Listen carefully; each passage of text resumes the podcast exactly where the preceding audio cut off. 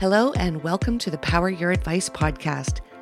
The Power Your Advice podcast is designed to bring financial advisors new ideas, why those ideas should be considered, and how to implement them into your business. This podcast is brought to you by Advisorpedia, the best place for advisors to grow their minds and businesses. And now, please join your host, Doug Heikkinen. Hello, and welcome to the podcast. We're live at the Axos Advisor Service Conference Focus on the Future in Denver, Colorado. And with us is Eliza DePardo, the founder of DePardo Consulting, who are industry specialists that leverage their business consulting expertise and research insights to deliver great advice to their clients. Welcome, Eliza. Thank you, Doug. It's lovely to be here with you. So, Eliza, how did you get here? Why financial services? And what was the path to founding your own firm? It's been a long path. Um, why financial services? Well, I did a business degree. I studied marketing. I didn't quite know what I was going to do after I graduated, but I ended up with a job at AXA as a paraplanner, and that was my entry into the industry. Of course, I had no idea which direction I was going to go, and over the course of time, I kind of weaved my way through uh, different teams and found myself in a business consulting team many, many years ago, which was with, at the time, the National Australia Bank. Um, and from there, I moved uh, to a consulting role with the Moss Adams Business Consulting Group in Seattle. And that really was the beginning of my uh, consulting career in the United States, which um, in 2008 um, resulted in the founding of FA Insight with my partner at the time, um, business partner Dan Inveen. Uh, we co-founded FA Insight at the worst possible time, at absolutely. right? In the darkest days of the the recession, um, and uh, from there we had a wonderful run together before becoming acquired by TD Ameritrade, and now I'm DePardo Consulting, uh, operating independently and doing much of the same work with institutions, financial institutions, as well as uh, with advisory firms, um, which is wonderful. What are the, some of the ways you find yourself working with advisors in today's environment? What's what's their need? Well, the biggest need I hear about repeatedly um, would be human capital related challenges. And that kind of runs the gamut of everything from how do I structure my team? How do I build dedicated management? Um, compensation is such a red hot issue as well at the moment. You can imagine you know, in the environment that we're in with inflation where it's at, uh, owners are having a hard time figuring out how to pay people. They're also having a really hard time recruiting talent and retaining people. And all of that is impacting on compensation also. So, you know, it's, it's everything people related typically. I do a lot of work in strategic growth planning um, also, but at the moment, I would suggest that human capital is really where most firms are um, most challenged. That's good because we're going to get into all of that. Excellent. um, there seems to be a huge talent shortage in our industry. In many places that you think there'd be talent shortages, and then a lot of places where you wouldn't think there'd be talent shortages. What's going on, and how do we solve that? Mm, it's an excellent question, and it's a bigger challenge, I think, than what we originally contemplated.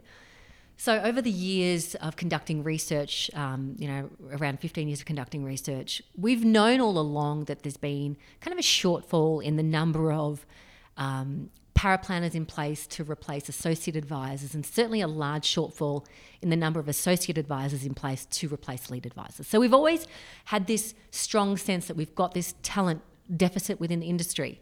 What we never really understood, though, of course, until more recently, were some of the macro trends that are taking place.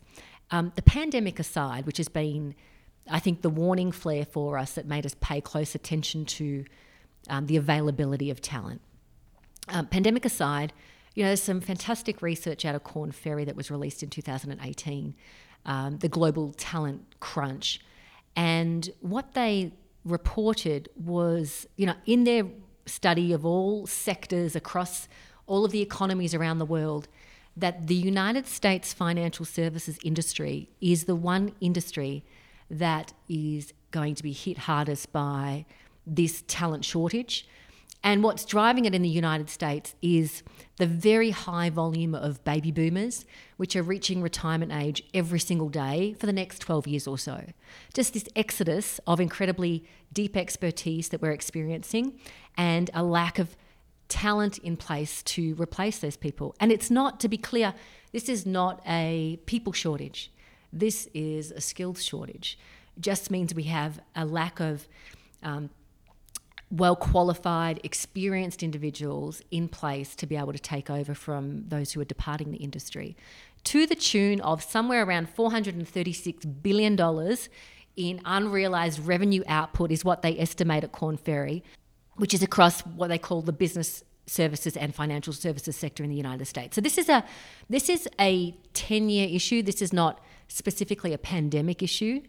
It's not just a US issue it, it's a global problem, but we happen to be in the one industry that's been earmarked as having the greatest challenge around the supply of talent. I'm jumping around here. Sure. um, we talk to many firms, accumulators, and they're adding advisors at a brisk rate. And, and culture is such a buzzword with all these firms. We have such a great culture. They all lead with that. How can there be culture with everyone everywhere on their computer screens? And how can they all lead with we have great culture? It's such a challenge, isn't it? So much of culture is what we learn from each other when we're in the same space. I think you can you can to some extent teach culture, but so much of it's observed. And I think that's an additional layer of challenge that businesses have. Um, working remotely, and certainly, you know, as firms think about what their strategy looks like, kind of post pandemic, I don't know if I can even say post pandemic, we're not quite there yet, but firms are, are really trying to recalibrate around this remote work format and figure out what makes the most sense going forward. And I, I do when I when I'm working with firms, I'm you know very clear to it has it has to be if remote work is to continue, it has to be coupled with greater human capital expertise in managing people at a distance and uh, building culture at a distance. And I think that for many firms there is a large gap. Perhaps the ones that you're speaking with are doing more in terms of having dedicated people management in place to make sure that we are really effective in the way that we are um, training people who are remote to us and making sure they feel like they're part of the team and that we're, we're introducing special initiatives to create culture at a distance. It's not easy, and, and it's so new to most of us. We haven't had to do it uh, in earnest uh, until the pandemic kind of gave us this this kind of test period to figure out, you know, how it'll work. So I think there's still some ways to go there in terms of figuring out how we build culture at a distance. Quiet quitting, a new term for disengagement or something new? I suspect in many firms, quiet quitting has always happened. Yeah. Right? Yeah. Um, I think if you're running a team that's culturally focused on high high performance culture, you're maybe less likely to have experienced it in the past, but perhaps that's something that you might discover you know, it's kind of just a combination of people feeling worn out from, you know, two and a half years of working remotely.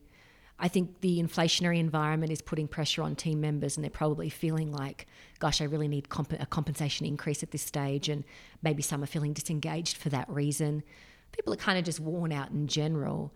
Um, you know, I really encourage firms to think about tracking their productivity levels of the, their advisory positions and their revenue, their non-revenue generating roles rather just to kind of get a sense for how do how do these roles function under normal conditions? How do they function under more difficult markets? And whether or not there is kind of this taking the foot off the gas type mentality going on within the businesses that might represent something like quiet quitting. It's hard to, it's probably hard for most firms to get a, you know, put the finger on exactly, but I will say that there's merit in whichever business you're, you're operating to get as close as you can to understanding the sentiment of your team members, how they're feeling about their role in the business, their future in the firm, um, and keeping a very close eye on quit rates within your business, which of course were, were relatively high August last year. Um, most firms have probably a pretty close, you know, I'd say they have a handle on their, their talent retention uh, numbers. I think it's important to pay close attention to that. But really, you know, because your human capital is truly going to be the leading indicator of your success as a business, um, paying very close attention to the sentiment of the team is is just super important. And you can resolve a lot of things within the firm if you've got great people who are, you know, well engaged. So I, I certainly encourage firms down that path. I, I think you mentioned something about this, but the Great Resignation is it real? And where are these people going? And do they have the money to do this? well, um, so the Great Resignation um, was at it was at the highest point, if you like, back in August of last year. Yeah. And economy wide, quit rates got to um, I think it was two point nine percent across all sectors. Now, of course, some sectors really fared much worse than that. Hospitality and leisure was the worst hit. As an industry, however, we actually didn't do so badly. So um, it's a really good question to ask because when we look at quit rates in our industry, it was around 1.3% at the same time, right? And if we compare that to the dot com era, or we compare it to even um, our previous recession in 2008, uh, we actually fared pretty well we did much worse back in, in those days in terms of quit rates. So I don't think we can actually blame the great resignation for perhaps the volume of turnovers that firms might feel they're experiencing. Um, there are probably other factors at play, but in general, yes, firms have seen turnover, but it's probably not as bad as we've had it before.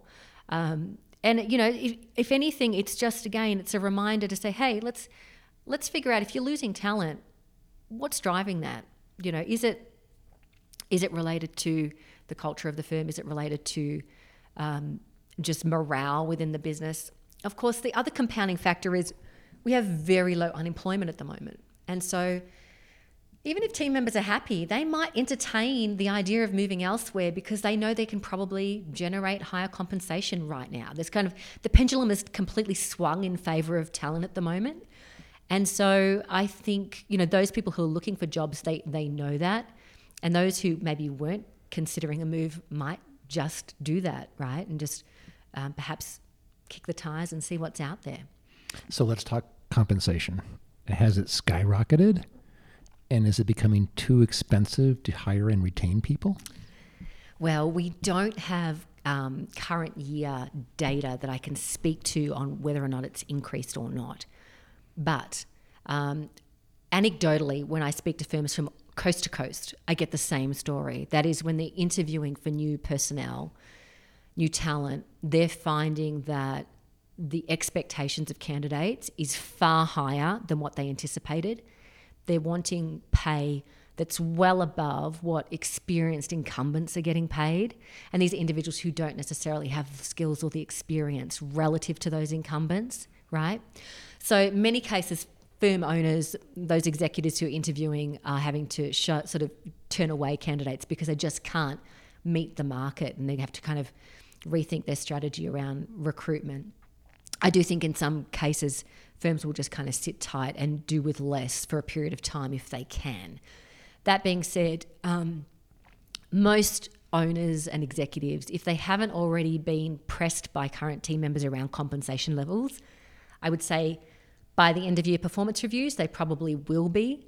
Um, inflation, no doubt, is going to be front of mind for many team members, and they're going to ask the question around cost of living adjustments.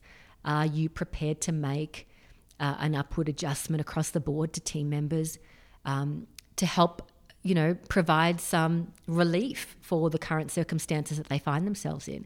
And that will naturally kind of push up uh, compensation relative to revenue. I think both direct expenses and overhead expenses as a share of revenue this year will grow. At the same time, security markets have been working against us, with revenue will be de- declining in terms of growth rates for most firms this year. So you know, it's it is getting very expensive. Let's hope that it's a short-term experience and we get some sort of balance return to um, compensation. Can the next generation of advisors take the mantle from this generation and run with it? If there is adequate training and development, I believe so. Always the biggest gap between an associate advisor and a lead advisor who is commonly, you know, a business partner, oftentimes potentially a founder of the firm. The biggest gap is generally new client acquisition capabilities, business development. And I think as you're recruiting associate advisors, it has to be front of mind that at some point we need these individuals to be able to drive the growth of the firm. We need to transition them towards lead advisor responsibilities and to be able to take over the um, accountability for adding new clients and doing so at a clip that absolutely sustains rates of growth for the business. That to me is the greatest gap, if you like. And, and a lot of firms haven't recruited with that in mind. And they may have fantastic associate advisors, but perhaps they're really wonderful at servicing and they don't have any aspiration to do the business development work. So, in answer to your question, it's going to depend on kind of the skills that they've recruited for when they've hired that next generation of talent and how much effort they're putting into training and developing and mentoring those younger advisors to get them there. Down market, hiring and retraining is hard, compensation has skyrocketed. What the heck is making advisors happy? well, the good news is that um, as an industry, we're very resilient. And even though we're, we're looking, um, you know, we're trudging through some very rough terrain as an industry right now, and it's probably going to continue for the foreseeable future, there are certainly things that advisors can be doing to continue to um, sustain growth. Um, you know, today, earlier on today, we spoke about uh, some research that I was a part of conducting at FA Insight during the uh, recession of 2008, 2009. And, you know, what we learned through that research is that the standout firms, the best performing firms during our previous recession uh, in the financial crisis, they are businesses that did a really wonderful job of focusing on brand new client acquisition, adding new clients, really investing in their marketing and business de- development, despite the fact that revenue was declining in you know early 2008 and 2000 parts of 2009 for them. They continued to expand their teams. They took very much you know uh, um, a growth had a, had very much a growth mindset. They weren't settling on just surviving. They really felt that they could still thrive during difficult conditions, and their performance was exceptional. Um, performance that you would be satisfied with in any market. Um, so, you know, the, the upside is there are many levers that an advisory firm has to drive performance. We're not dependent solely on the markets. And we have a really strong track record of being able to recover quickly. And we also have the insights to help us understand what the best firms do during these difficult times to, to truly sustain performance and ensure that they're returning great revenue growth rates and operating profit to shareholders. Uh, last one. Sure. How do we get more young people interested in financial services? Uh, it's a great question, also. I believe that um, as an industry, given the talent crisis that we're facing, we have to focus on casting a much wider net as we recruit and change some of our criteria for recruitment. In the past, uh, most advisory firms have very strict criteria about who they bring into the business. They want certain university degrees in financial planning courses. They want to see, if not financial planning, you know, finance, accounting, economics, just related qualifications. Well, the pool is too small. And if we're going to try to really increase the volume of talent coming into the industry, I do think the criteria for employment will have to change. Um, it will mean we, re- we might uh, be attracting much greener talent, but people who have skills in complementary areas like sales or relationship management, customer service that can be really applicable to our industry. Um, we have a, you know, the industry provides so many incredible opportunities, but I think we have limited the kind of um, the way we've approached recruitment has been uh, quite exclusive, if you like. And I think we can do a much better job of broadening our approach and combining that with professional development opportunities to create kind of a you know more of a um, a, a, general understanding of uh, the industry so that new candidates can become more productive much more quickly, can become more familiar with our industry, um, and become, you know, for, for the advisory firm, great contributors more easily for the business. So, look, I, th- I just think it's it's about opening the door a little wider and letting more people in and paying much more attention to how we develop talent. You know, I think that will also diversify the industry, which is a wonderful, would be a wonderful outcome to achieve. Um, where you know we've been probably quite exclusive in the past in terms of uh, requirements for entry. And I think now's the time to rethink some of that. Really, really nice visiting with you, Eliza. Thanks so much for being with us. Thank you so much for your time. I'm happy to be here. To learn more about DePardo Consulting, please visit depardoconsulting.com. Please follow us for all the latest updates on Twitter, LinkedIn, and Facebook, all at Advisorpedia. For everybody at Advisorpedia and the Power Your Advice podcast team, this is Doug Heikkinen.